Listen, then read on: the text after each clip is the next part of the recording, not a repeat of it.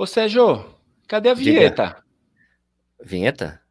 Não tem vinheta? Justo na minha. Está começando mais um Corredores Sem Filtro. Está começando mais um podcast Corredores Sem Filtro. Meu nome é Sérgio Rocha, do canal do YouTube Corrida no Ar. Estamos com a falta do Eduardo Suzuki, do canal Tênis Certo, que é a minha dupla aqui. Não pôde comparecer dessa vez. E hoje a gente vai falar com Joelson. Joelson Souza, que é o cara que está por trás do perfil Corredor Irônico do Instagram. Ô Joelson, tudo bem? Tudo tranquilo, tudo certinho. Na medida do possível, né? Digamos que É. estamos tentando ficar bem. Como é que é o seu. Como as pessoas te chamam? Te chamam de Jo? Depende, é- depende. É, Ah. Tem um pessoal que me chama de Jô, né? O pessoal que chama de Joelson. Os- alguns amigos mais íntimos me chamam de Joca. Joca? Varia, é. Nunca te chamaram de Joé? Não, Joé não, já me chamaram de Joel. Que inclusive é o Joel. nome de meu pai. É. Ah, o nome do seu pai. Filho de Joel. Ok, é Joelson. Sam, né? É, Exatamente. mas foi isso mesmo? Rapaz, eu, eu acho que não, porque meu pai não manja muito dos inglês, não, viu, cara? É o Naquela filho de época Joelson. ainda, Joelson. Joelson. é,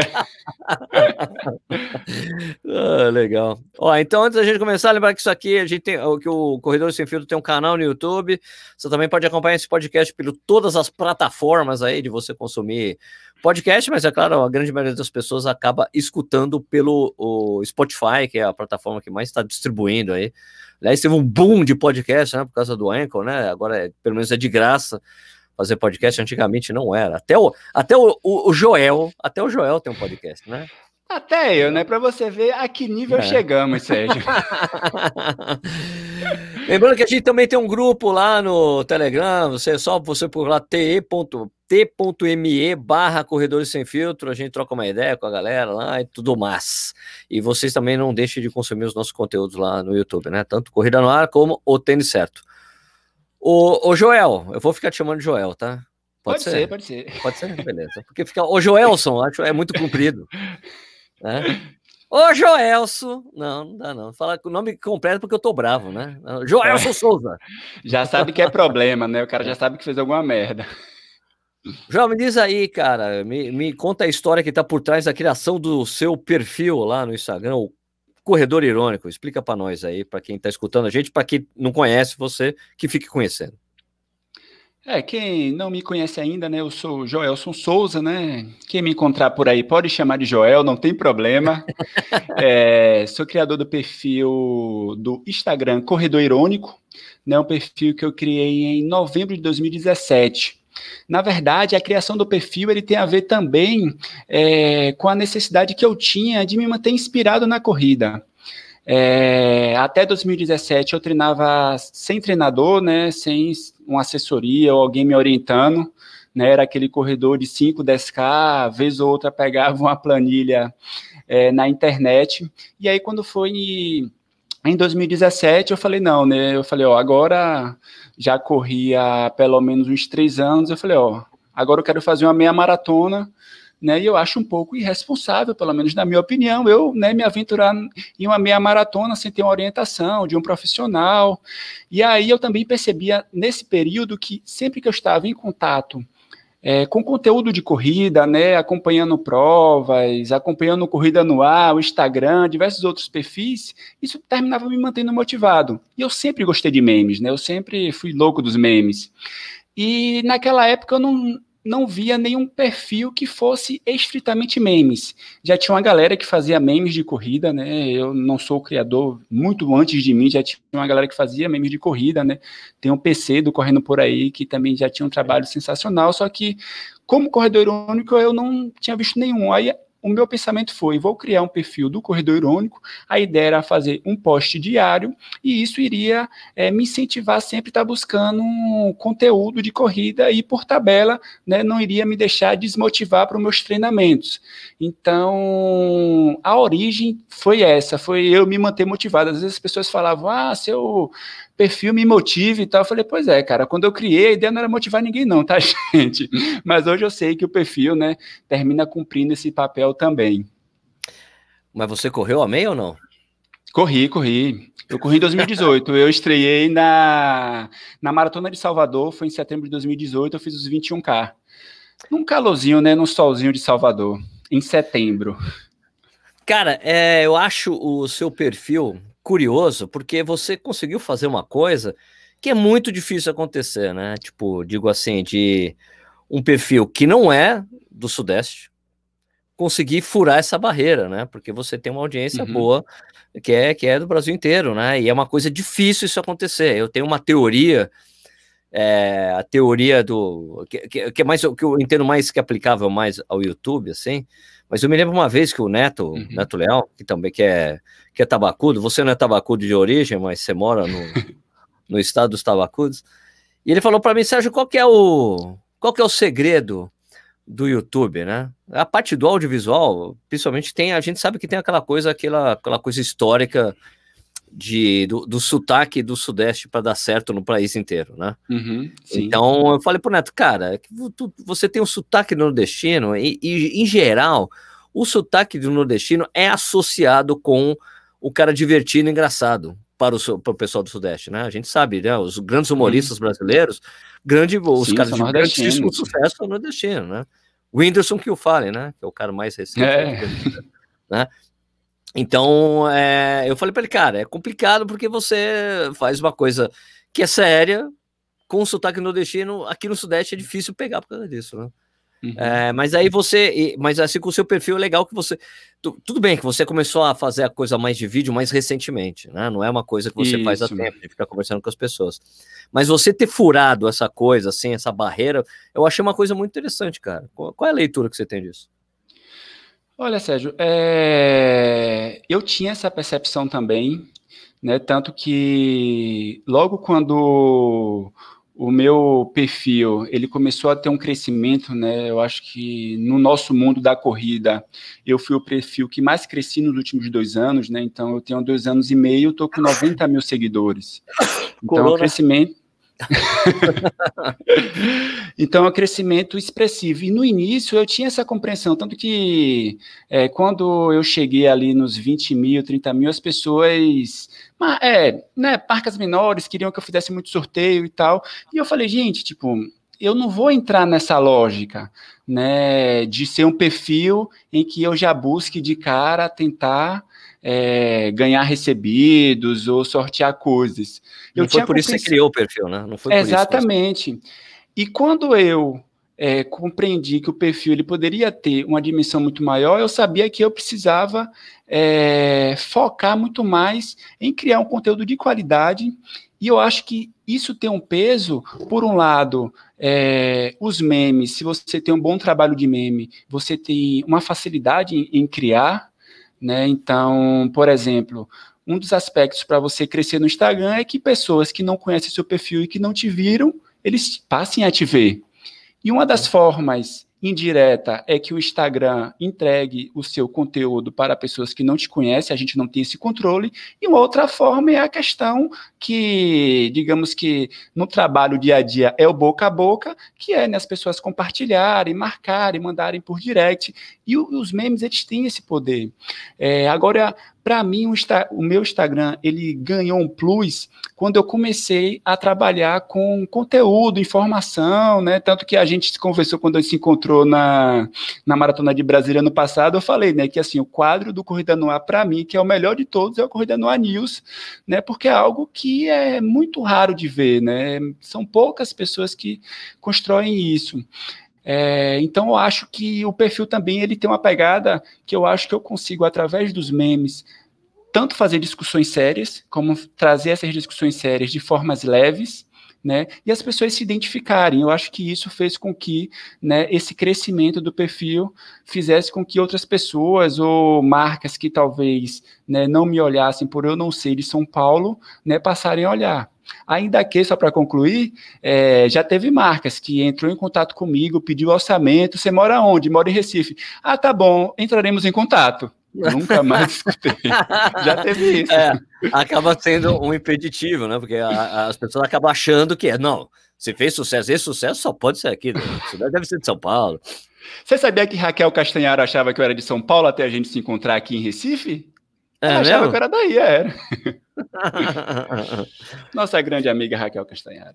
É, mas realmente essa coisa da maratona de, de Brasília ficou, deixou saudade essa coisa toda de prova, né, cara? Bem complicado pra gente, né? Agora me é. diz uma coisa, é, é só explica as pessoas o que, que você faz da vida, né? Porque é importante as pessoas saberem, né? É, eu, ainda que algumas pessoas achem, eu não vivo de Instagram. Eu sou fonoaudiólogo, eu atendo, né, clinicamente como fono, né, mais focado aí na população idosa. É, agora estou sem atender porque todos os meus pacientes são do grupo de risco do corona. É, e sou pesquisador também, sou especialista em saúde pública e estou concluindo mestrado em saúde pública também na Fiocruz. Né, então, Legal. a minha profissão, sou fonoaudiólogo e pesquisador também, aí, concluindo mestrado em saúde pública na Fiocruz. Porque se for fazer fonoaudiologia, você teve alguma coisa, em geral as pessoas têm alguma coisa que aconteceu na infância com contato, fica fascinado e quer fazer quando crescer, ou não? Não, não. É, quando, no, no, ensino médio eu era muito bom em biologia, era a disciplina que eu mais me destacava. E todo mundo, quando você é muito bom em biologia, a conexão direta é fazer medicina. E eu nunca fui muito apegado em fazer medicina e tal.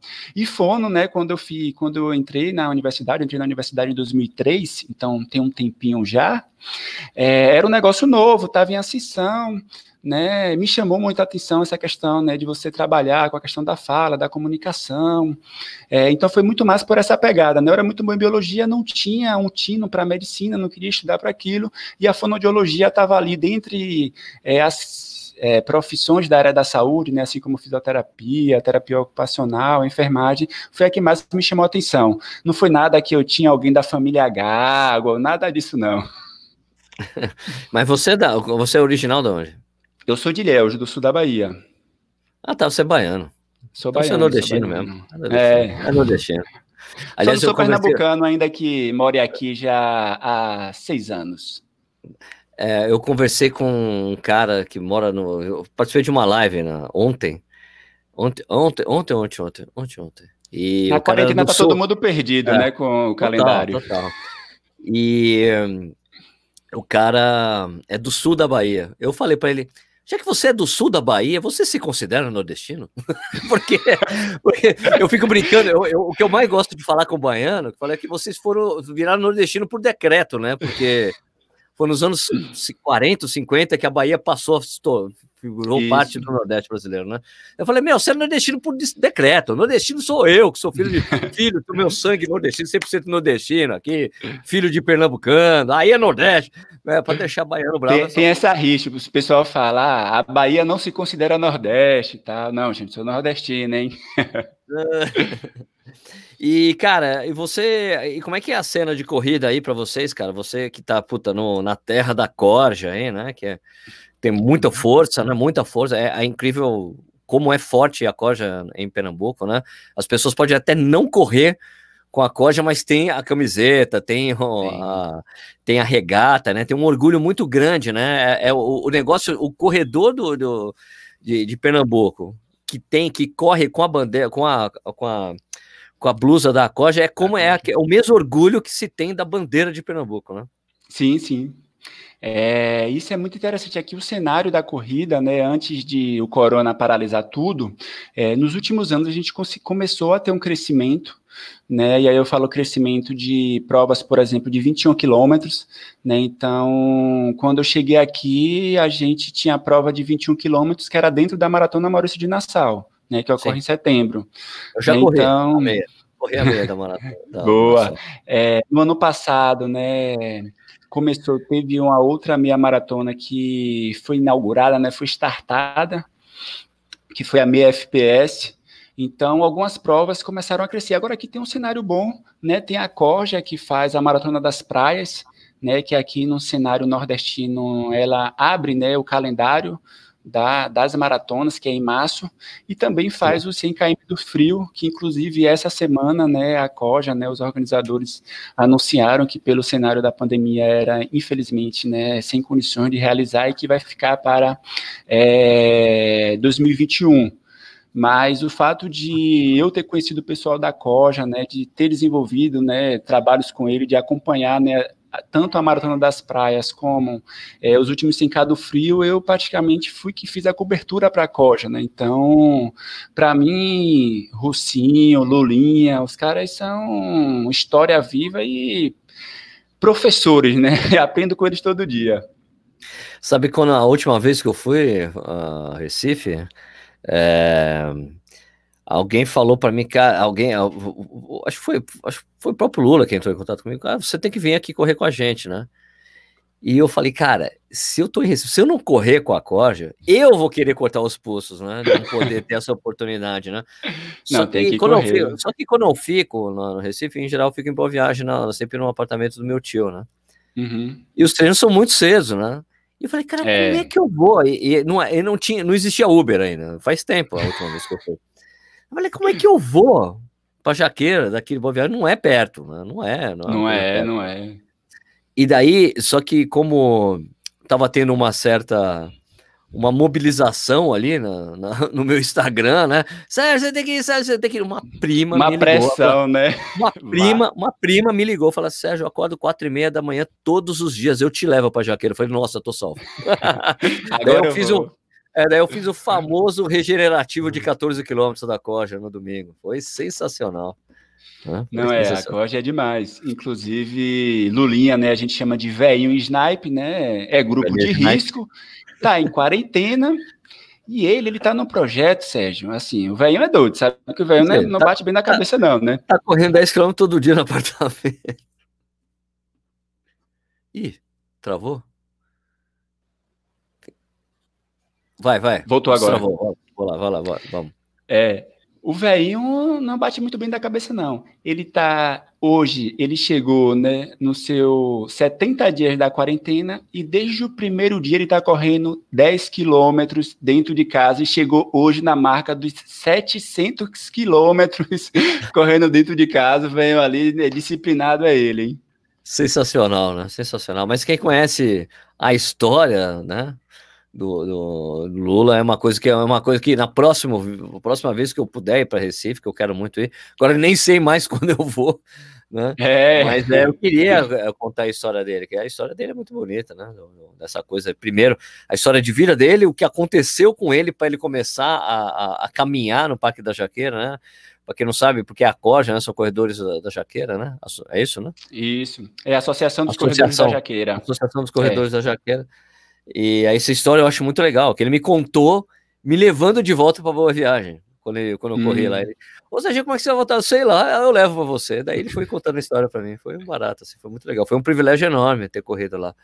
Né? E, aliás, e foi lá que eu tive contato com, com o slogan né, da, da Corja. E uma sim, vez sim. que eu estava eu tava, eu tava cobrindo a maratona de Buenos Aires.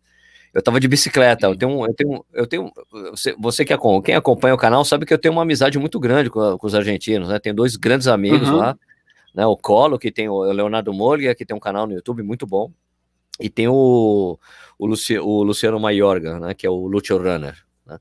Uhum. O, o Colo me emprestou uma bicicleta para eu ficar cobrindo a, a, a, maratona de bicicleta. Eu tava, eu tava com um crachá, né? Eu tava ali com um crachá de, de imprensa, então quando a polícia chegava assim, não, não pode, eu, eu sou imprensa. Ok, pode, pode. Né? Toda hora que eu tinha algum problema, tá liberado. E daí eu tava em um momento ali que eu tava, tava eu tava de bicicleta pedalando, daí eu vi um cara da Corja, assim, via o cara com a camiseta da Corja, né? E daí eu fui diminuir a velocidade, quando eu cheguei atrás do cara, falar, eu posso. O cara virou assim, eu consigo. Nossa, eu quero. Não, eu falei, eu quero, né? Eu quero. Eu falei, eu falei, eu é. quero. Aí ele falou, eu posso, eu consigo, acorde, acorde. Aí fui embora, né? E daí depois terminou a prova. Daí ele chegou para mim, cara, você me tirou do fundo ali. Eu tava no fundo do poço, você me injetou tava uma energia. Sem gás. Era Russinho. Era Russinho. Ah, era Russinho? Era Russinho. Putz. Ele falou, rapaz, você me ajudou de um jeito que você não sabe. Né? Porque assim, é... foi muito legal. Para todo mundo que eu chego, eu vejo o cara da camisa da Corda, se ele não responde eu quero, eu, sabe que, eu sei que ele nunca correu com o pessoal da Corda. O que acontece? Ganhou, só ganhou a, só ganhou a camisa, não conhece a história. Isso, Mas é só, isso, isso. Só um spoiler, que eu acho que a história, assim, você comentou isso, eu acho que super vale a pena. A história de Lulinha é um negócio, assim, sensacional. Né, Lulinha é um velhinho aí que eu acho que deve ter, se eu não estiver enganado, tem 66, deve ter 66 anos e ele começou a correr com 50 anos, né? Ou seja, né, para cuidar da saúde e tal. E assim, ele, o cara começou a correr aos 50 anos, né? Criou a Coja, né, conseguiu índice para Boston na faixa etária dele, foi correr Boston, é ultramaratonista, criou o 100K do frio, organiza a bagaça toda. O velho é sensacional. É, é demais, é demais. E, cara, como é que você está vendo essa coisa, a primeira pandemia? Você que ainda ainda da área médica aí, né? Uhum. você, eu acho legal que o seu perfil tem uma pegada, que você faz umas defesas importantes ali, né? Que é difícil você ver, né? É, inclusive de, de, de política, sim, sim. né? Tem posicionamentos que eu acho legal, que também é típico típico da, da região do país, né? Eu sou como filho de nordestino, sei bastante como é que funciona isso. né? Acho legal. Mas como é que você está vendo como foi afetado o que você tem feito, né? E teve algum impacto de audiência no teu, no teu Instagram? É, então, acho que assim a pandemia, eu estava até pensando sobre essa semana, é, a corrida, assim, eu estou convencido que a corrida foi o esporte mais impactado e é o que mais vai se modificar com esse processo de pandemia, entendeu? É, e isso a gente pega, né, desde as polêmicas, não só no Brasil, mas Itália, Espanha, França, né, de pessoas que não corriam, começaram a correr, furavam quarentena e a galera criticando os corredores por isso, discussões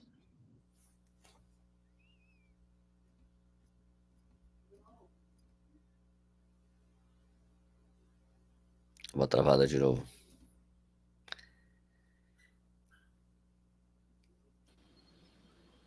Voltou, voltou. Voltou. Vamos lá. Você estava falando da Itália, Espanha, criticando os corredores isso. por isso. É, que e eu acho que a corrida é o esporte que mais vai ser impactado pós-pandemia. É, mudou bastante. Em relação à audiência, é, eu consegui manter minha audiência, em alguns momentos até cresceu, porém, é, nesse processo, acredito eu que o Instagram, dentre suas modificações, tem feito a limpa, porque o meu crescimento ele diminuiu bastante.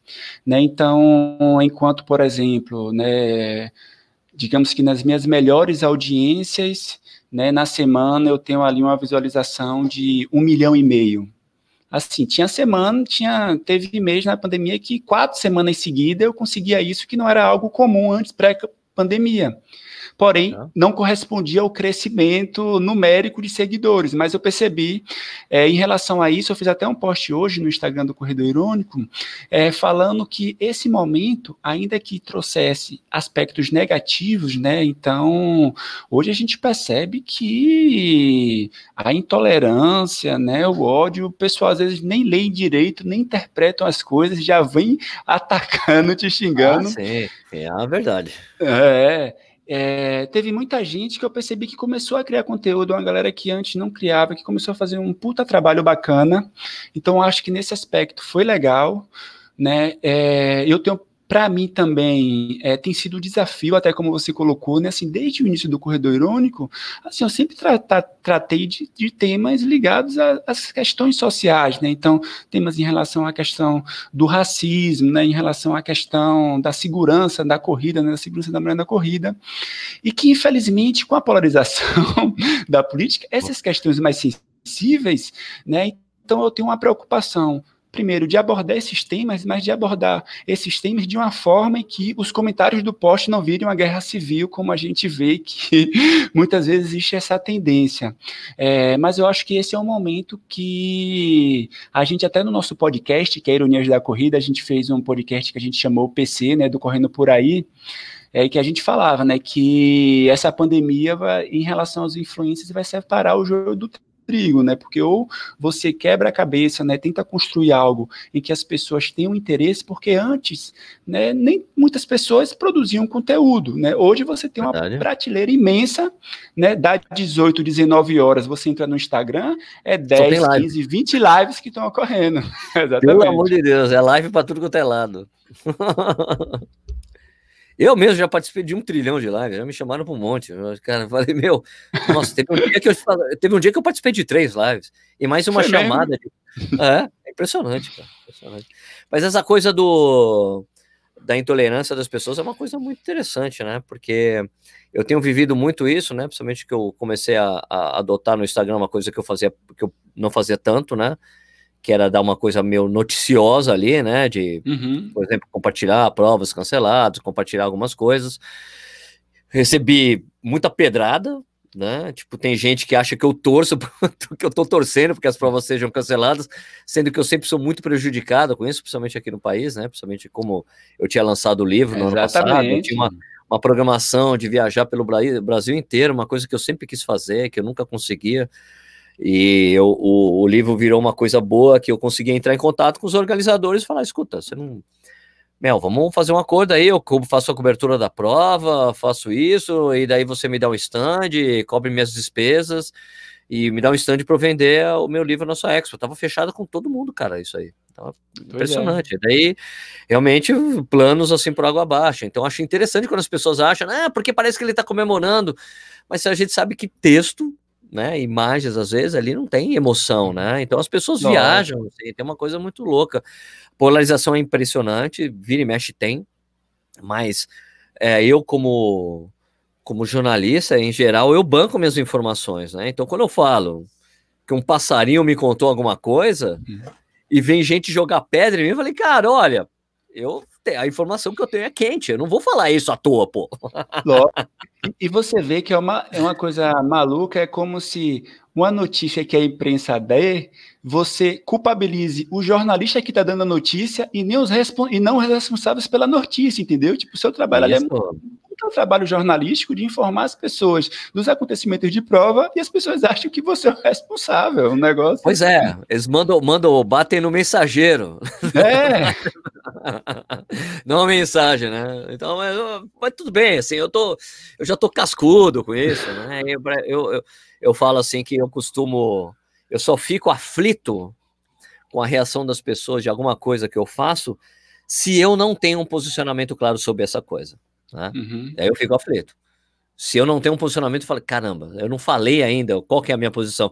Se eu tenho a minha posição, pode É bater à aquilo vontade. ali. Pode bater, tudo bem, não tem problema, né? Pode ficar bravo comigo, mas essa coisa de não ler, de não ler a- as coisas não é só, não são só os corredores, não, cara. É uma coisa meio geral, né? Eu soube No que geral, né? tinha, tinha muito organizador de prova que estava bravo comigo por causa do, do post que eu fiz, que a, a, a mensagem, que a, que a mensagem é: você quer saber o que eu acho? Eu acho que sem vacina a gente não vai ter prova.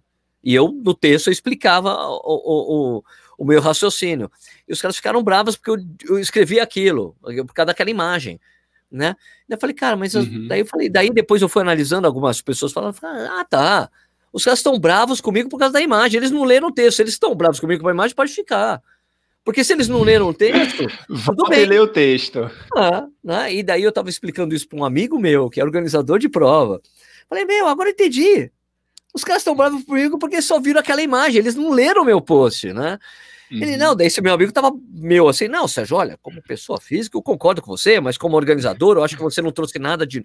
Você não contribuiu pro debate, e babá, babá, babá. E é um cara bom, esse cara é um cara muito inteligente. Eu. Você não leu meu texto também. Você só viu a imagem, seu filho da mãe, ele. É, eu não Vamos ver o aqui junto. Mas- Eu falei, tá bom, então se você não leu a mensagem, se você não leu meu post, não, mas aqui aquilo ali que você coloca, aquilo que eu coloco, eu chamo atenção para as pessoas lerem o texto. É assim que funciona o jornalismo. A, o- a manchete chama para você ler. Você discutir manchete é outra coisa, brother. então achei divertido assim. Eu me E divirto mim- com isso. É. E para mim é, é pior, assim, é pior porque como meme é imagem no texto, né? Então as minhas legendas, via de regra, elas não é, são apêndices, né? A minha ideia sempre é que o meme fale por si, que não precise de uma legenda para. Ah, e aí eu ah, fiz o meme e aí eu peguei e fiz um meme, Sérgio, que o meme foi quando saiu a notícia que a Rainha Elizabeth, ela não iria participar mais de uma atividade pública até que se estabelecesse, né? E o Reino Unido hoje é o terceiro país em número de óbitos de coronavírus, né? Sim. E aí eu peguei e fiz o um meme com essa notícia e eu coloquei um, um título, que o título era Até a Rainha Elizabeth, que passou por duas guerras mundiais, enfrentou a peste bubônica, derrotou o Majin Buu junto com o Goku, vai ficar em casa, por que você vai sair? Na alusão que é, todo mundo fala que ela é imortal, etc, etc e tal. Cara, você acredita que os comentários era mas ela é rainha, não precisa trabalhar, eu tenho que trabalhar. Ai, mano, mas ela não mano. passou por duas guerras mundiais, ela passou só por uma. Eu falei, gente, Goku também não existe não, calma. é, tipo, Goku e Majin Buu, beleza. Agora falar que passou por duas guerras mundiais, aí não pode. Ah, mano, é impressionante. né? Agora, eu vi uma notícia, cara, no Instagram de um repórter keniano, Justin Lagat, eu não sei se você acompanha ele, que ele fez uma reportagem. Eu não sei se você viu, foi uma reportagem dessa semana agora interessante que ele fala sobre um boom de corredores no Quênia por conta do coronavírus. E aí ele traz no texto dele, né, descrevendo de como esse processo de quarentena no país fez com que aumentasse exponencialmente o número de corredores que ele chama corredores recreativos. E ele pega e fala: pela primeira vez parece que o número de corredores recreativos no Quênia vai ser superior àqueles profissionais ou que buscam profissionalismo com o atletismo. E ele ainda fala, né? Eu ainda não sei se isso é porque antes as pessoas não tinham tempo e agora estão tendo tempo para correr, ou se as pessoas estão com a preocupação de fazer uma atividade recreativa de saúde para melhorar seu sistema imunológico e com isso, né, se prevenir caso tenha o coronavírus. E ele fez um destaque interessante, que isso eu não sabia, né? Também não sei se é uma realidade pontual dele, que no Quênia tem muitas poucas lojas esportivas, né? A maioria dos materiais esportivos que tem no Quênia são dos patrocinadores são das empresas dos atletas profissionais. E com, com esse processo, está né, tá tendo um movimento de, de possibilidade de se criar né, empresas, lojas locais de é, materiais esportivos, né, e que isso vai fazer com que se gire ali um fluxo, né, financeiro, inclusive que essas lojas possam posteriormente patrocinar outros atletas e tal. E eu achei isso muito interessante porque assim o Quênia a gente, né, assim não só o Quênia, né, mas Quênia, Etiópia, então são regiões que a gente sempre tem como uma puta referência e eu não tinha essa relação, né, de né, corredores profissionais ou corredores recreativos, como ele fala, né, e aqui no Brasil Brasil, né, em grande parte dos países, a grande massa dos corredores de rua são né, os ditos corredores recreativos.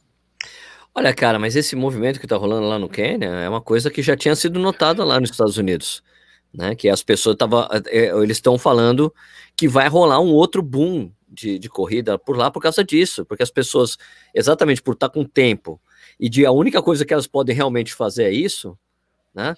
De você você correr, né? Então, as pessoas já tinham. Tipo, eu lembro de uma abertura de uma reportagem que era isso: era, olha, eu odeio correr, mas agora eu sou corredora. porque pessoas... É, porque também, é porque, porque em relação aos outros tipos de atividade, é uma coisa que você conseguia, consegue sair para fazer, né? Sair de Sim. casa para correr e era uma coisa que, pô, os outros não, você tinha que ir para academia, você tinha que ir para um, um ginásio, você tinha que ir para um parque. Tudo fechado, cara, eu vou começar a correr, né? E as pessoas acabam. Tanto que o, o a, principal voz lá do, do de o Fauci, né, que é aquele médico americano lá, que já apareceu bastante lá, na, na que é o tipo que era o Mandetta do uhum. Trump, né, que ainda é, né, ainda é o ministério, tipo como se fosse, é o equivalente ao ministro da, da, ministro da, da saúde, saúde aqui. Ele é maratonista, ele corre todos os dias. E ele fala: dá para correr. Eu acho que um dos problemas que tivemos aqui no Brasil, que ainda temos, é a falta de clareza do poder público em relação à atividade física. Não está claro. Por isso que há muita controvérsia, controvérsia na, na, nas mídias sociais, com quem está saindo para correr. É um absurdo, você não pode sair para correr, você tem que ficar em casa, não sei o que lá, quando não tem uma regra. Nunca teve uma regra que, olha, você pode sair para correr durante uma hora, de uma janela X a X. Nunca teve isso, nunca teve uma atitude do poder, do poder público em relação a isso. Quando o João Gabardo, que agora está agora tá aqui em São Paulo, tava, era o principal, era o braço direito, Mandetta, ele saiu. Secretário executivo. É, ele foi visto correndo, mas o absurdo você tá correndo lá, mas correr. Fotografaram ele com mulher. Isso, mas ele mas pode sair para correr, gente. Não tem problema Ninguém falou correr, que não sabe? podia. Exato, né? Então faltou essa regra, uma regra uhum. clara, né? Aliás, isso é uma coisa que falta muito que venha do governo federal nesse sentido, né? O que pode, o que não posso fazer, né? Não tem, não tem, nunca ficou muito claro, né? Ah, com certeza. É, por exemplo, quando a, a Itália, né, ela ainda não tinha atravessado a sua pior fase, né, quer dizer, um pouco depois que ela atravessou a, a pior fase, né, tinha regras, né, mas você poderia fazer atividade física, né, então tinha delimitado um quadrante, né, você pode, né, correr até X quilômetros de sua casa, então as pessoas tinham horário, saíam, né, corriam, voltavam, né, na Espanha também, né, a Espanha agora entra né, na fase 2 para começar a liberar atividades físicas, inclusive a partir de duas, três pessoas. Então, eu concordo, eu acho que realmente tem é, é, essa dificuldade de aqui no país a gente não ter né, uma ordem clara e as pessoas também terem bom senso, né? Porque, assim, a minha defesa não é no perfil do corredor irônico, né? Tanto que o meu Twitter agora é vai para onde fique em casa. Mas eu sempre defendi que se você mora em uma cidade que você tem condições de sair para correr com segurança, tomando todas as medidas, ou mesmo que você mora em cidades que o corona está com a taxa alta, que você tem locais em que você possa sair com segurança, que você volte com segurança, não tem nenhum problema, gente. O problema é que a gente vê algumas coisas irresponsáveis, como o pessoal indo correr na Praça Charles Miller, em São Paulo, em frente ao hospital de campanha, inclusive constrangendo os profissionais de saúde. Isso aí é um negócio que, pelo amor de Deus, né? Mas eu não, concordo realmente. plenamente. Não, é isso. É, é uma das coisas que eu acho interessante quando eu havia essas, essas críticas realmente aí da, das pessoas em relação aos corredores, é de falar assim, escuta, a reali o, o Brasil é muito grande para a gente hum. achar que o que a gente, o que o Brasil inteiro deve fazer é, é está focado só no seu núcleo, né? Tipo quem mora em São Paulo, por exemplo, né? É, onde está, por exemplo, que a cidade de São Paulo é o epicentro, né? Da, é. Hoje em dia, né? Mas é, e também tinha essa, o problema é, que eu falei, as pessoas vão ter que reinventar a forma de correr, porque, por exemplo, em São Paulo há muito esse hábito. Não, bom, em São Paulo é ir para os parques, no Rio de Janeiro é ir para a orla, né? Uhum. Você simplesmente sair correndo de onde você mora, meu, correr pelo seu bairro, né? Fazer esse tipo de coisa que é um e horários decentes, respeitando o distanciamento social e tudo mais, né? Lógico, lógico. É, até porque, junto com o corona, a gente tem aí né, um encadeamento de diversos outros problemas que a gente tem que estar sempre atento para não se agravar, né? Então, se a pessoa né, tem um comprometimento né, em sua saúde mental, em que a sua corrida fazia parte mesmo né, do seu processo terapêutico e tal, ou mesmo que não tinha nenhum problema de saúde e que agora a gente está 60 dias em casa. Né? Às vezes a pessoa vai falar, tipo, ó, vou sair 5 e meia da manhã, vou dar minha corridinha de 30 minutos, voltar para casa tomando todas as medidas de segurança, eu não vejo que tem nenhum problema, né? Pois é, pois é. Tem isso, tem também. Eu, eu, eu acho que também é uma das coisas que as pessoas precisam. É... Aliás, deixa eu até perguntar: o que, que você está achando das, das corridas virtuais? O que, que você acha desses desafios? Aí? Cara, eu eu tô me aproximando, Sérgio. Eu, inclusive, lancei aí o, o desafio Juntos contra o Corona. Né, eu vou fazer uma experiência ainda.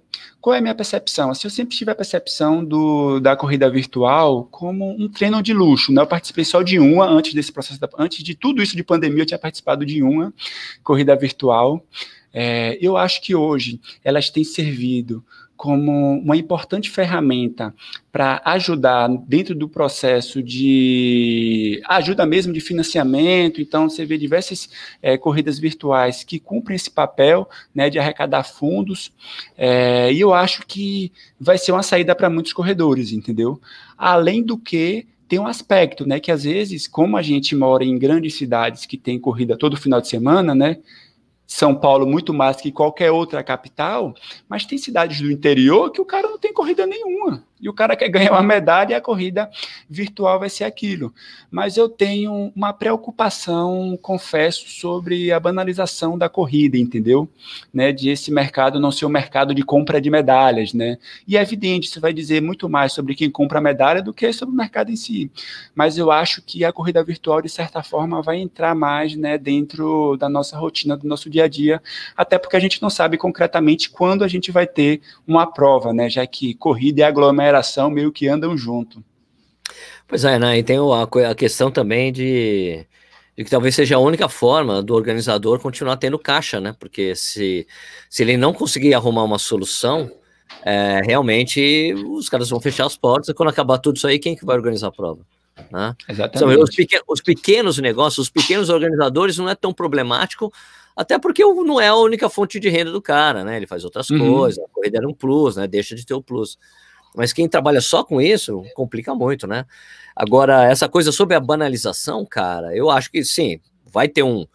Vai ter uma. Eu acho que já estamos caminhando para uma saturação de oferta. Né? Uhum. Né? Tá aparecendo corrida virtual pra caramba agora, de sim. tudo quanto é canto. Eu tomei pedrada pra caramba quando eu fiz o desafio corrida no ar. Né? Tomei muita pedrada, normal, tudo bem. Né? É, mas agora eu tô achando engraçado porque tem muita, muita oferta, né? Eu acho que talvez o diferencial vai ser quando o cara, que puder oferecer uma experiência diferente. Mas assim, como pode ser uma experiência diferente, né? Para o corredor, o que, que, vai poder ser diferente para ele? O cara tem um percurso para correr, tipo uma coisa como o Zwift, por exemplo, uhum. que o uhum. cara possa fazer isso, mas todo mundo, quem vai ter acesso? Como é que o cara vai poder fazer esse tipo de coisa, né? Então, sabe que eu busquei essas informações quando eu comecei a me interar, né? O pessoal da 99 Run me chamou para fazer essa parceria. É, eu já pensava nisso, né? Hoje eu acho que as corridas virtuais ela tem muito uma pegada única, né? Você vai entrar ali no link da prova, você vai comprar o seu kit, vai correr, vai mandar seu tempo e vai receber a medalha. E aí eu fui ver o que é que ocorria de diferente em outros lugares. E aí eu vi uma experiência muito interessante no Canadá, em que tem uma corrida da Mizuno, que a Mizuno é patrocinadora da corrida, uma corrida virtual, em que tem premiação, né? É uma corrida que é a corrida custa 100 dólares, né? Quando eu estava conversando com a minha amiga lá do Canadá, ela pegou e falou: ó, como eu não converto o dólar, então para mim tá ok, né? São, tipo para você são sem, são sem dinheiros. É, são sem dinheiros. Mas no kit você ganhava um tênis da Mizuno e um óculos Goodyear. E para você participar da competição em que valia a premiação com dinheiro, eles tinham uma região, era no, no, dentro de uma região X da cidade Y, entendeu?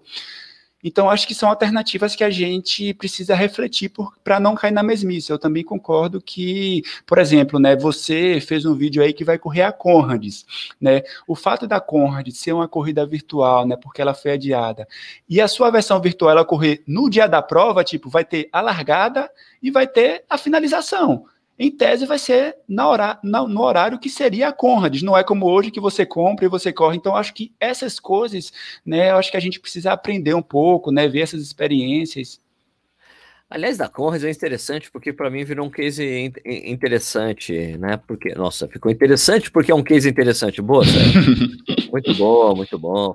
É, porque eu, eu, eu, participei de uma, de uma live é, essa semana com o pessoal, com, com o pessoal do Ticket Agora, né, que era discutindo essas coisas de corrida virtual, e eu falei, olha, que pelo exemplo da Conrads, para mim, né, o, é, é, como, olha como é importante o organizador de prova, que tem provas é, que são um marco para eles, que eles trabalharam durante anos, que é como é importante você manter, né, você manter a, a marca dele para um evento virtual. Né? É, a coisa da Conrad virtual é todas as distâncias. Você pode correr 5, 10, 21, De 45, 45, 90. Já tem. Ó, acabei, eu entrei no site aqui para conferir o último número. Tem 8 mil inscritos, cara. Pois é, bastante. 8 mil inscritos. E agora quer ver? Tinha, um, tinha bastante brasileiro. É, quantos brasileiros tem nesse momento inscritos? Eu tinha 240, 230, não foi quando você fez um, um vídeo seu? Isso, tem 420 agora. Putz, quase dobrou então de quando você fez o, o, a postagem. Isso é. Muita gente decidiu fazer a mesma coisa que eu, né? Que é correr a ultra de 21 quilômetros. De 21 quilômetros. é, que é isso, quando eu falei, falei brincando, né? Eu vou correr a Conrads. Aliás, é, essa coisa que você falou, das pessoas às vezes comentarem é, uma imagem é, do, do meme e, e, comentar sem ter visto muito bem o que você, uhum. o meme ou o que você escreveu. Isso no vídeo acontece bastante também. Às vezes é baseado no título do vídeo. Do né? vídeo, né? Então, essa coisa da Conrads, muito antes do cara, do, do cara começar a dizer, Sérgio, vai começar com essa palhaçada, você não tem condição de correr a Conrads, não. Eu falei, eu escrevi assim, ó, oh, é melhor você assistir o vídeo para não passar vergonha, viu? Ou seja, alguém deve ter te falado, né? Mas não era você que falava que nunca ia correr a Conrads porque você não quer ser ultramaratonista? Isso, isso. É, eu já falei isso. Eu não, eu não. É, muita gente pergunta para mim, né? É, Pô, Sérgio, quando que você vai correr a Condes? E eu, eu já falei, cara, que, cara, vira e mexe eu tenho vontade de correr a Condes, mas dá dois segundos a vontade passou. Passa, né? Olha que vontade cara, de correr a Condes. Passou. Mas então, eu ainda preciso debutar na maratona, mas eu tenho vontade, sabia, Sérgio? Eu acho que pela história, assim, a Conrads é uma corrida que eu tenho um apreço grande por ela. É, uma outra coisa que eu quero falar, a gente estava falando sobre esse negócio de corridas virtuais, e é um problema né, que a gente vai ter diversas resoluções de diver, diferentes formas, porque, inclusive, né, a organizadora das médios, né, aquela entidade que organiza né, as, é, as provas para você ter a Six Medal, né, eles precisaram soltar um comunicado no Twitter falando: olha, gente, quem correr as versões virtuais das maratonas das médios não vai ser contabilizado como é, para você ganhar a Six Medal. Mas estamos explorando maneiras né, de ver como a gente, junto com esses corredores. Medal é, tem um virtual. programa virtual. Ou seja, Putz, eles estão estudando isso, né? É, estão estudando como fazer isso, mas precisaram anunciar: olha, gente, tipo, agora quem correr as virtuais pode correr aí de boa, só que não vai valer como Six Med, ou seja, é algo que o mundo da corrida vai ter que lidar, né? As corridas virtuais. Ah, assim como a maratona de Boston, que teve que explicar que na, na, nas explicações do Questions and Answers do, do comunicado do adiamento da prova, quer dizer, do cancelamento da prova, desculpe, né? Já, já havia sido adiada tinha no comunicado estava escrito, olha, a versão, você correr a versão virtual da maratona de Boston, o tempo que você fizer não será contabilizado como índice para a, uhum. quando abrir as inscrições para a prova que do, do, ano que vem. Eles deixaram isso claro, né? Porque eles claro. sabiam que as pessoas, não, então, e se eu fizer o índice, né? Cara, não tem como controlar que foi você que fez, né? É. Tem um monte de coisa, né? A ser contabilizado nessa hora. Mas eu acho que esse caminho da da, de Boston, cara, ele já vinha, já era uma coisa que já aconteceu em Berlim, né? Uhum. Com, o cancela, tipo, com virtual cancelamento da Maratona de Berlim, apesar deles não terem ainda é, dito direito o que aconteceu, eles ainda não falaram, olha, cancelamos. Ele, não, a prova não pode acontecer. Na data Nessa que a data. planejou. Então a gente ainda vai analisar o que, que vai fazer. Eles ainda não falaram, né? É uma coisa que eles, que eles deixaram claro em um comunicado recente, que só no final de junho eles vão se posicionar. Eu acho que eles vão se posicionar para falar o que acontecerá com quem estava inscrito, porque a prova não vai acontecer uhum. esse ano. Eu acho que é isso. Então, esse caminho aí de, de, de Boston talvez sirva de alento para outros organizadores, como a Maratona de Berlim. Olha, não vai acontecer, vamos fazer uma versão virtual. Né? Porque também é um jeito deles conseguirem é, caixa, né? Porque, por exemplo, a de Boston não deixou claro se vai ser oferecido para todo mundo essa versão virtual. Uhum. Né? Mas já, mas já tá meio que já tá meio que na, já tá meio que subentendido que você terá que pagar para correr a versão virtual, porque eles vão reembolsar todo mundo que estava inscrito. É. Né? Vamos reembolsar, né? Olha, gente, os mais detalhes, como custo, frete, blá, blá, blá, a gente vai dizer mais para frente. Então, acho que a versão virtual terá que ser paga. Né? Então, eu não sei como ela vai ter que ser paga. É um jeito eles poderem ganhar uma grana com as pessoas correndo a versão virtual. Agora, eu não sei se eles vão ficar é, estritos a quem estava inscrito esse ano ou se eles vão abrir para todo mundo, de repente, né? Eu vou poder fazer. E se isso acontecer, eu vou, o título do vídeo vai ser Eu vou correr a maratona de Boston. Voltei o meu unicórnio. É. Então, eu acho, que, eu acho que a próxima, como, desculpa te interromper, eu acho que a pro, como a próxima do calendário que poderá ser potencialmente cancelada é, é, Londres, aí depois tem Chicago e Nova York. Nova York, isso. Que devem provavelmente seguir basicamente esse caminho. Olha, não vai ter, vamos devolver o dinheiro, vamos fazer uma versão virtual da prova para vocês participarem de alguma forma, sei lá. É, eu ia te perguntar se o cancelamento da maratona de Boston ela meio que não destrava dúvidas se as outras provas seriam canceladas ou não. Porque de todos os médios, né, Boston tem né, o seu charme, né, de das provas anuais ser a prova mais antiga, a prova que nunca tinha sido cancelada, né, até a sua né, edição 124, atravessou a Guerra Mundial, né, depressão da crise econômica as nos Estados guerras. Unidos, é, as duas guerras, e aí chega nesse ano, Boston é cancelada. Né? Quando Boston foi cancelada, eu falei: olha, gente, não vai sustentar mais nenhuma média, não. Quem tinha Velho, esperança. Jogos Olímpicos foram cancelados, cara. Exatamente. Piado, né? Acho que não tem assim. Ó, eu, eu, eu já, o vídeo que eu gravei depois ali explicando as coisas que eu acho, né? Eu falei, olha, bicho, é, as corridas como nós a conhecemos vai demorar vão demorar para voltar. Né? Vão demorar para voltar, e ainda mais tem a coisa, a questão de que eu, eu acho que o sinal que a gente vai ter, o sinal que, que teremos, que a gente, a gente vai poder voltar a correr provas, é torcida em estádio. Quando isso acontecer. Acontecer, é Bom, tem torcida em estádio, a gente vai poder voltar a ter prova. É isso. Porque enquanto isso não acontecer, mano. Ah, não, mas já voltou o futebol na Alemanha. Sem torcida. Ah, Beleza. mas é, vai rolar um, um, um, meeting ali com os irmãos, com os, com os Jogos sei lá, com os impossíveis não vai ter estádio, não vai ter torcida no estádio. Vai ser assim, entendeu? Teve essa provinha pequena lá, que eh, duas, já tá rolando algumas provas na Noruega, né? Teve que o, o próprio o Jeca bateu, bateu o recorde, lá. 5 km. E teve outra prova pequena também para pouquíssimas pessoas, que um triatleta norueguês correu, que eu tenho acompanhado, eu sigo Sim. o canal dele do YouTube. E sabe que o cara, aliás, o cara corre muito. Aliás, é muito comum os triatletas correrem muito bem a 5 km. Né? Bem, os caras correm muito bem a 5 km. São provas, eventos muito pequenos, com pouquíssimas pessoas. Isso eu vejo acontecer, mas ainda não vejo isso, é, não vejo o organizador conseguindo ganhar grana com isso. Uhum. Né? Como é que ele vai ganhar grana com um evento pequeno?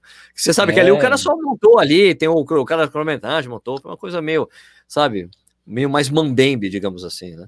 Não Total. aquela coisa que a gente quer, que é encontrar com as pessoas, abraçar os amigos, assessoria, é, tipo a premiação, ficar para assistir, comemorar com os amigos, cara, vai demorar. Ah, vai demais. Inclusive, você tinha comentado, né, que a próxima Medios que está aí, né, é a Maratona de Londres, né, inclusive, eu acho que foi essa semana, não foi, que o diretor da prova, né, soltou um comunicado atualizando e falando, ó, oh, gente, a gente não tem como responder nada concreto agora, e no dia 21 de junho, provavelmente a gente vai bater o martelo se a prova vai ter ou não vai ter. Isso, foi na semana, no final da semana passada. Saiu tanta coisa de Berlim como Londres. O Rio Bretcher, né? Que é o que é o diretor técnico da prova. Né, e ele falou exatamente isso. Acho que dá uma travada de novo no Joelson. Joelson, volte. Volte, Joelson. Volte, Joelson. Joelson. Joelson. Dá uma travadinha aqui, galera. Espera um pouquinho. Ele tá travado ali. Não sei se ele vai ter que sair e entrar de novo. Deixa eu até mandar uma mensagem para ele no,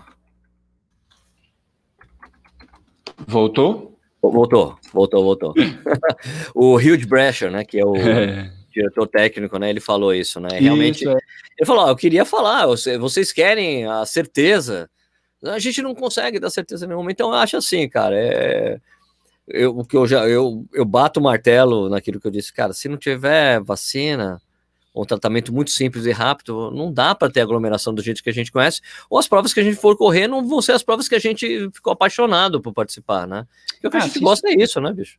Sem sombra de dúvidas. E se a gente leva em consideração o Brasil, assim, o Brasil hoje é o epicentro mundial, né, dos casos de corona. É, teve o caso agora, saiu a notícia hoje na Coreia do Sul, que tinha estabilizado tudo, né, tinha voltado às aulas, e aí teve um, uma segunda onda e os caras tiveram que fechar as escolas de novo, entendeu? Então, não obrigatoriamente, quando a gente passar o primeiro pico, né, em que os casos começarem a diminuir, a gente ainda não chegou nisso, quer dizer que está tudo normalizado. E aí eu concordo plenamente com você. Enquanto não tiver vacina, cara, que provavelmente vai ser ano que vem, né, então por mais que tenha muito dinheiro envolvido, por mais que toda a tecnologia que a gente tem hoje na área da saúde está voltada para isso, né, tem uns protocolos de segurança para você ter uma vacina que você possa utilizar em massa sem trazer prejuízo para a nossa saúde. Então, para seguir esses protocolos de segurança, vai ser só em 2021. Então, esse ano realmente é sem condições. É, são três fases, né? São três fases. É. Né? Então, é, para quem não conhece esse processo, isso é tanto para remédio como para vacina. São três fases, são Sim. três fases de desenvolvimento. Você faz o teste com. Você termina. Ó, tá aqui, tá pronto. Vamos testar com poucas pessoas, depois vamos testar com mais pessoas, depois com muito mais pessoas. São essas três fases. Se a vacina ou o remédio passa por essas três fases sem nenhum percalço, se deu tudo certo, pode passar para a fase 4, que é a produção em massa. Né? Aliás, o, o, o, Bill Gates, né? Ele falou que assim que, que as vacinas que ele tiver, ele falou assim que tiver Foi. quatro, assim que chegar na fase 4, eu vou injetar grana da fundação para produção é. de vacina para distribuir no mundo, né? Porque é o que tem que fazer, é o que tem que ser feito, né, cara? Ah, a gente certeza. não tá vendo quando isso vai acontecer. O problema é que a gente não tá no controle do que tá acontecendo, né, Johnson? Então. Inclusive, o Brasil, tá, né? o Brasil tá por fora de tudo, né, gente? Tudo. E é literal, tá? Não é. Fora o epicentro, a gente tá meio por fora.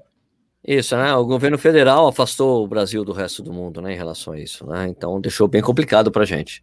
Né? É, porque o fato de o Brasil não estar tá ali no grupo dos países né, que estão com essa força-tarefa é evidente. Hoje é, a gente tem, dentro do país, dentro do Brasil, a gente tem laboratórios e tal, mas é aquela história, né? Se você não tem a tecnologia de ponta né, e muita grana envolvida, é difícil você fazer algo seguro e acelerado como estão tentando fazer, né? Sim, e provavelmente do jeito que está, assim, é quando a, a, vacina ficar pronta, nosso país vai ser um dos últimos a, a conseguir essa receita para fazer. Exatamente. Exatamente, esse... por, exatamente por causa do, do, de como o país está se portando perante a pandemia, como está sendo, olhando, sendo olhado com maus olhos pelo mundo, e o mundo que está ali fora não é só um mundo de esquerdista, gente. Por favor, não venha com esse papo, né? Não, porque é. o mundo. Não, o mundo está vendo que o Brasil não está tomando conta do país corretamente, é, não está se portando bem perante a, a, ao coronavírus. É isso, é essa atitude. Meu, vamos deixar para o Brasil para depois, vamos para quem está comprometido com, com o que a gente está fazendo, né? É. Agora, ou seja, como é que você vê assim o posicionamento, né? Bill Gates, por exemplo, foi um exemplo, né? ele participou de uma videoconferência, né, com o diretor da OMS.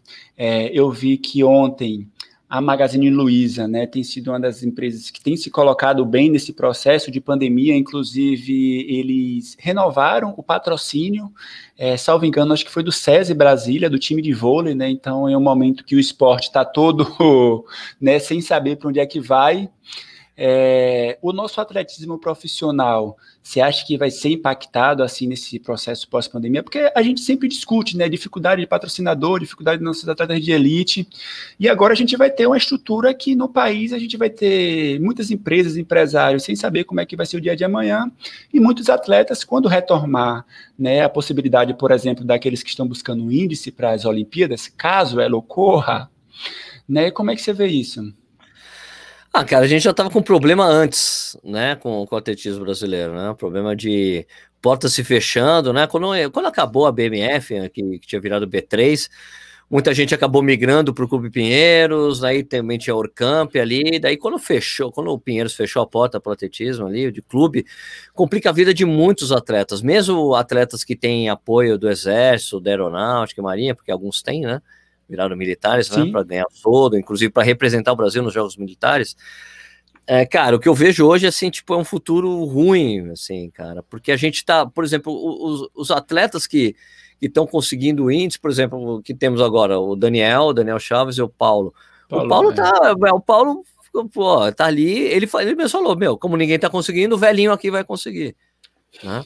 Porque na casa dos seus 40 é um respiro, um último respiro. O último respiro que a gente teve de atletismo de ponta, que era representava assim de uma forma excepcional, foi o Marilson, né? Que pô, ganhou duas vezes a maratona de Nova York. Nova York. Né? Mesmo com kenianos e com nego bom, ele foi lá e ganhou, né? quando ele, a gente sabia que quando ele se aposentasse, pô, o Marilson, quando quebrava, fazia 12 9. Ele Uhum. quebrou em Berlim, fez 12 9 Dois e né? nove. Fez abaixo de 12 10, mesmo quebrado. Então a gente já tá, agora a gente tá com o rescaldo do Paulo, que ainda consegue correr bem, porque é um cara que se conhece muito bem, é um cara muito disciplinado. Uhum. E o Daniel, o Daniel, que é um cara que tem altos e baixos, né? Que a gente conhece a carreira do Daniel, ele tem, é um, sim. ele tem uma, ele tem uma carreira, digamos assim, como é que a gente pode falar? É bipolar, né? Tem, né? Assim, mas cara, tá? Os dois estão qualificados. Espero que os jogos aconteçam ano que vem. O problema é que se a coisa não tiver controlada até lá, né? Como é que vai ser, né? Vai ser, vão ser jogos, jogos olímpicos sem, sem público? Que graça vai ter? É, não, não tem condições. O país E sede é complicado, né? A venda de ingresso é uma grande fonte de louco para os jogos, né? Total. É, e essa questão que você falou do Marilson, do Marilson antes, porque é, para além né, de a gente ter aí como última grande safra né, de diversos corredores serem a época de Marilson, tipo, a gente vê que diversos recordes é daquela época, né? Então, o Ronaldo da Costa tem um recorde sul-americano, que ele fez em 98. O Marilson tem recorde de 21, de 10, de não sei o que, disso, Ele tem de, ele tem de 5, 10 e 21. Né? daquilo. É, Também, né? 5, É, 10, isso aí. 5, 10, 21. Isso aí ficou, ficou realmente. É, é que o Marilson. O Marilson era, era meio que um caçula de uma turma muito boa que teve no Brasil, né? Dos nego muito bom, né? O Vanderlei, porra, o Vanderlei, o Vanderlei Cordeiro, cara, ele tem, se eu não me engano, são quatro vezes na carreira ele fez 12-8. Ele era um relógio, ele entrava, pum, 12-8, pum, 12-8, pum, 12-8. Ele era muito bom, né? Então a gente é, É. de uma, é, é, eles, ele era de uma turma muito boa, de uma geração muito forte de atletas, ele era o caçula. E ele veio dessa turma, foi um cara que fez aquele roteiro de 5, 10, né? Era o cara de pista que foi evoluir para maratona, né? E poxa, ele, ele era, a gente, é, o Marilson era puta motivo de orgulho, né? Porque o cara corria junto com, com o pelotão, Total. uhum. até o quilômetro 32, 34, ele tava junto dos caras, né? Ele fez isso e ainda ganhou duas vezes a maratona de Nova York nessa época, foi, foi sensacional, né? A primeira vitória dele foi do- demais. Ele, pum, escapou, os caras, ah, esse cara não vai longe, não. Esse cara não vai, esse cara vai longe, vamos atrás do cara, já era, perdeu. Não dá para pegar mais. Legal, não, fora que o Marilson ganhou São Silvestre, né? Quatro vezes, se não me engano. Sim. Três, três, quatro vezes. acho, Três, né? três. Três. Ganhou três vezes a São Silvestre. Então, é um cara que, meu, é o cara que sempre estava bem, entrava na São Silvestre e ele ganhava. É um atleta de altíssimo, de altíssimo nível, né? E a gente agora tá. E, e- e o problema é isso. Também tem um- outro problema que a gente sempre teve com o atletismo de pista, que era baseado em clube, né? Até porque tinha, né? O Uhum. Troféu Brasil era coisa de clube. É que os clubes ajudavam a sustentar os atletas, mas o Troféu Brasil jamais deu premiação para os atletas, não tinha prêmio em dinheiro. né? Então a pista não dava Hum. grana. né? Então, por isso os caras vão para a rua. Daí na rua o cara tem que competir mais, né? tem a premiaçãozinha É. aqui, a ali, mas mesmo assim os caras sofriam muito, cara. O atleta aqui no Brasil sempre sofreu muito com, porque às vezes o organizador pagava parcelado a premiação. A premiação só depois que saiu o exame antidoping. É correto. Mas aí, às vezes, o cara tinha que esperar muito para receber a grana. Muito complicado, cara.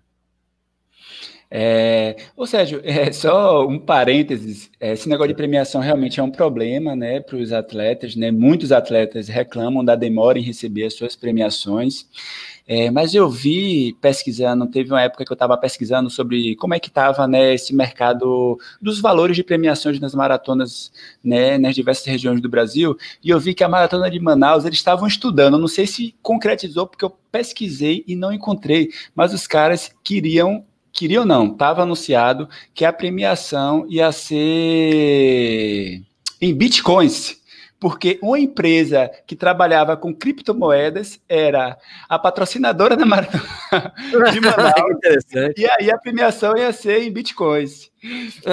não sei se chegou a- isso. Eu Não sei se pesquisei depois que só a partir dos vencedores e tal, para ver se tinha alguma matéria na- nos jornais locais, só que eu não achei, eu não sei se o negócio vingou ou não vingou. eu não sei, mano. Não sei. Mas interessante. Eu acho legal quando eu fico escutando assim, não, a maior premiação, vamos, ah, tipo, acho que teve uma coisa, Salvador vai oferecer a maior Salvador. premiação de maratona. Daí eu, e os caras, Sérgio, você viu isso? Eu falei, cara, a maratona de São Paulo premia mais. Não, não premia mais. Premia. O primeiro colocado ganha muito mais. A coisa do primeiro colocado. Aí depois, quando São Paulo entrou nessa na coisa de o selo de conseguir o, o selo, selo bronze, bronze. Da, da, World Athletics, né? É, ainda é uma necessidade maior ainda da, da, da premiação ter ser um valor mínimo ali X para ter para você conseguir inclusive atrair atletas de nível, né, para correr a prova. Porque é. você tem que ter quando você tem o selo o selo bronze, você tem que trazer atleta selo bronze para correr sua prova né? De outro, ou um selo ouro, selo prata, selo platina, que seja. Mas você. E também os caras que. E daí o cara também fica interessado em correr sua prova, porque ele passa a ter o selo também. O atleta também tem selo. Tem, tem né? selo, sim. Exatamente. E essa é, coisa é interessante. É, aí você porque... muda o cara, eu vou correr porque eu vou ganhar o selo, que eu sou atleta é. selo é. tal. Eu foi essa prova de 2018 na maratona de Salvador, foi a que eu fiz a meia que o grande slogan era esse e que, na verdade, tanto ela não era a maior em premiação, porque a maratona de São Paulo ela premiava mais, como num quantitativo, salvo engano, era 126 mil reais o conjunto né, da premiação da maratona de Salvador, ela também não era maior, porque a maratona do Rio né, no, no conjunto tem uma premiação muito maior quando você não leva em consideração apenas primeiro, né? Tipo, a Maratona do Rio tem premiação para o técnico do campeão, entendeu? Então, são diversas certificações. Então, a Maratona de Salvador não era nem maior em, nos vencedores, nem no conjunto, porque a Maratona do Rio terminava tendo uma premiação maior. Aliás, eu acho que, que a gente tem esse, essa coisa que a gente falou aí das provas virtuais, é, das médios acabarem acontecendo isso, eu também prevejo isso nas provas que a gente tem aqui. Aliás, esse movimento já está acontecendo, né? A Maratona uhum. de São Paulo e a Meia Maratona Internacional do Rio, que são da ESCOM, as duas já têm a versão virtual é, disponível para você. A Maratona do Rio está ali esperando para assinar com, com o Strava para fazer também a, a, a, versão virtual. Né? Eu me lembro quando eu coloquei essa notícia, achei interessante porque eh, primeiro, porque as, as pessoas ficam incomodadas, mas, mas peraí, esse passarinho. Você não vai... pode falar isso agora. O passarinho, o passarinho, o passarinho que me contou falou que eu podia falar, então eu falei. e daí. Você, você acha é... que as organizadoras ficam indignadas com você quando você solta essas informações assim quentíssimas antes delas? Não, ou, ou, elas agradecem porque você está ajudando a disseminar a informação que posteriormente elas vão eu acho que eu acho que não pode, não pode reclamar porque você acaba colocando, você acaba levantando a bola da prova falando dela. Não é, é? exatamente assim. E eu não, e, colocando eu, ela nos holofotes. Sim, e eu não estou e, e eu não estou disseminando, não estou disseminando informações falsas sobre a prova. Isso sim. tem que ficar claro. Quando eu falo, eu falo de uma informação que eu obtive de fontes seguras, que eu tenho que manter sigilo, mas é, eu tenho, eu falo que eu, eu sei que quando eu falo, eu, isso acontece. Inclusive, o, é, essas coisas eu ficar falando do Rio, acabou uhum. acontecendo uhum. e acabou, acabou rolando uma aproximação da organização comigo. Oh, isso é bacana. De conversar comigo, né? Tipo, vamos conversar, tal, né? Tal, porque, cara, é importante essa relação, é boa para mim, boa para o organizador. E essas informações que eu consigo, cara, não tem jeito, é, é importante pro, pro meio e, e, quando aconteceu essa última do Rio de Janeiro, quando eu falei do Strava, é importante para o Rio de Janeiro ficar, voltar ali para para ficar Sim. em voga. Mas eu acho que isso vai acabar acontecendo. Eh, teve gente que falou: não, é um absurdo oferecer a versão virtual, isso é ridículo. Mas, mano, se não tiver a versão física, é uma, é uma opção. É, é isso ou nada. E além do mais, por que o cara não? Porque é uma forma até do organizador poder entregar os kits para as pessoas que, ó, você correu, tá aqui, ó, tá, sua camiseta, sua medalha, parabéns, medalha. Você isso, porque quando você não tem alternativa, não tem. E se o, e, e, se o governo, se o poder público falar, você não vai fazer a versão física, não há o que ser feito, minha gente. Não, não tem para onde correr. Ô, Joelson, a gente até, até passou aqui do nosso limite. Uma extrapolada de leve. Eu falo bastante, você também, gostamos de falar sobre corrida. Mas deixa, vamos finalizar por aqui, que ela queria agradecer super a sua disponibilidade aí para falar com a gente aqui do Corredores Sem Filtro. Ah, eu que também agradeço aí o convite, deixo um abração aí para Edu. e vamos que vamos, né? Acompanhando aí esse mundo da corrida.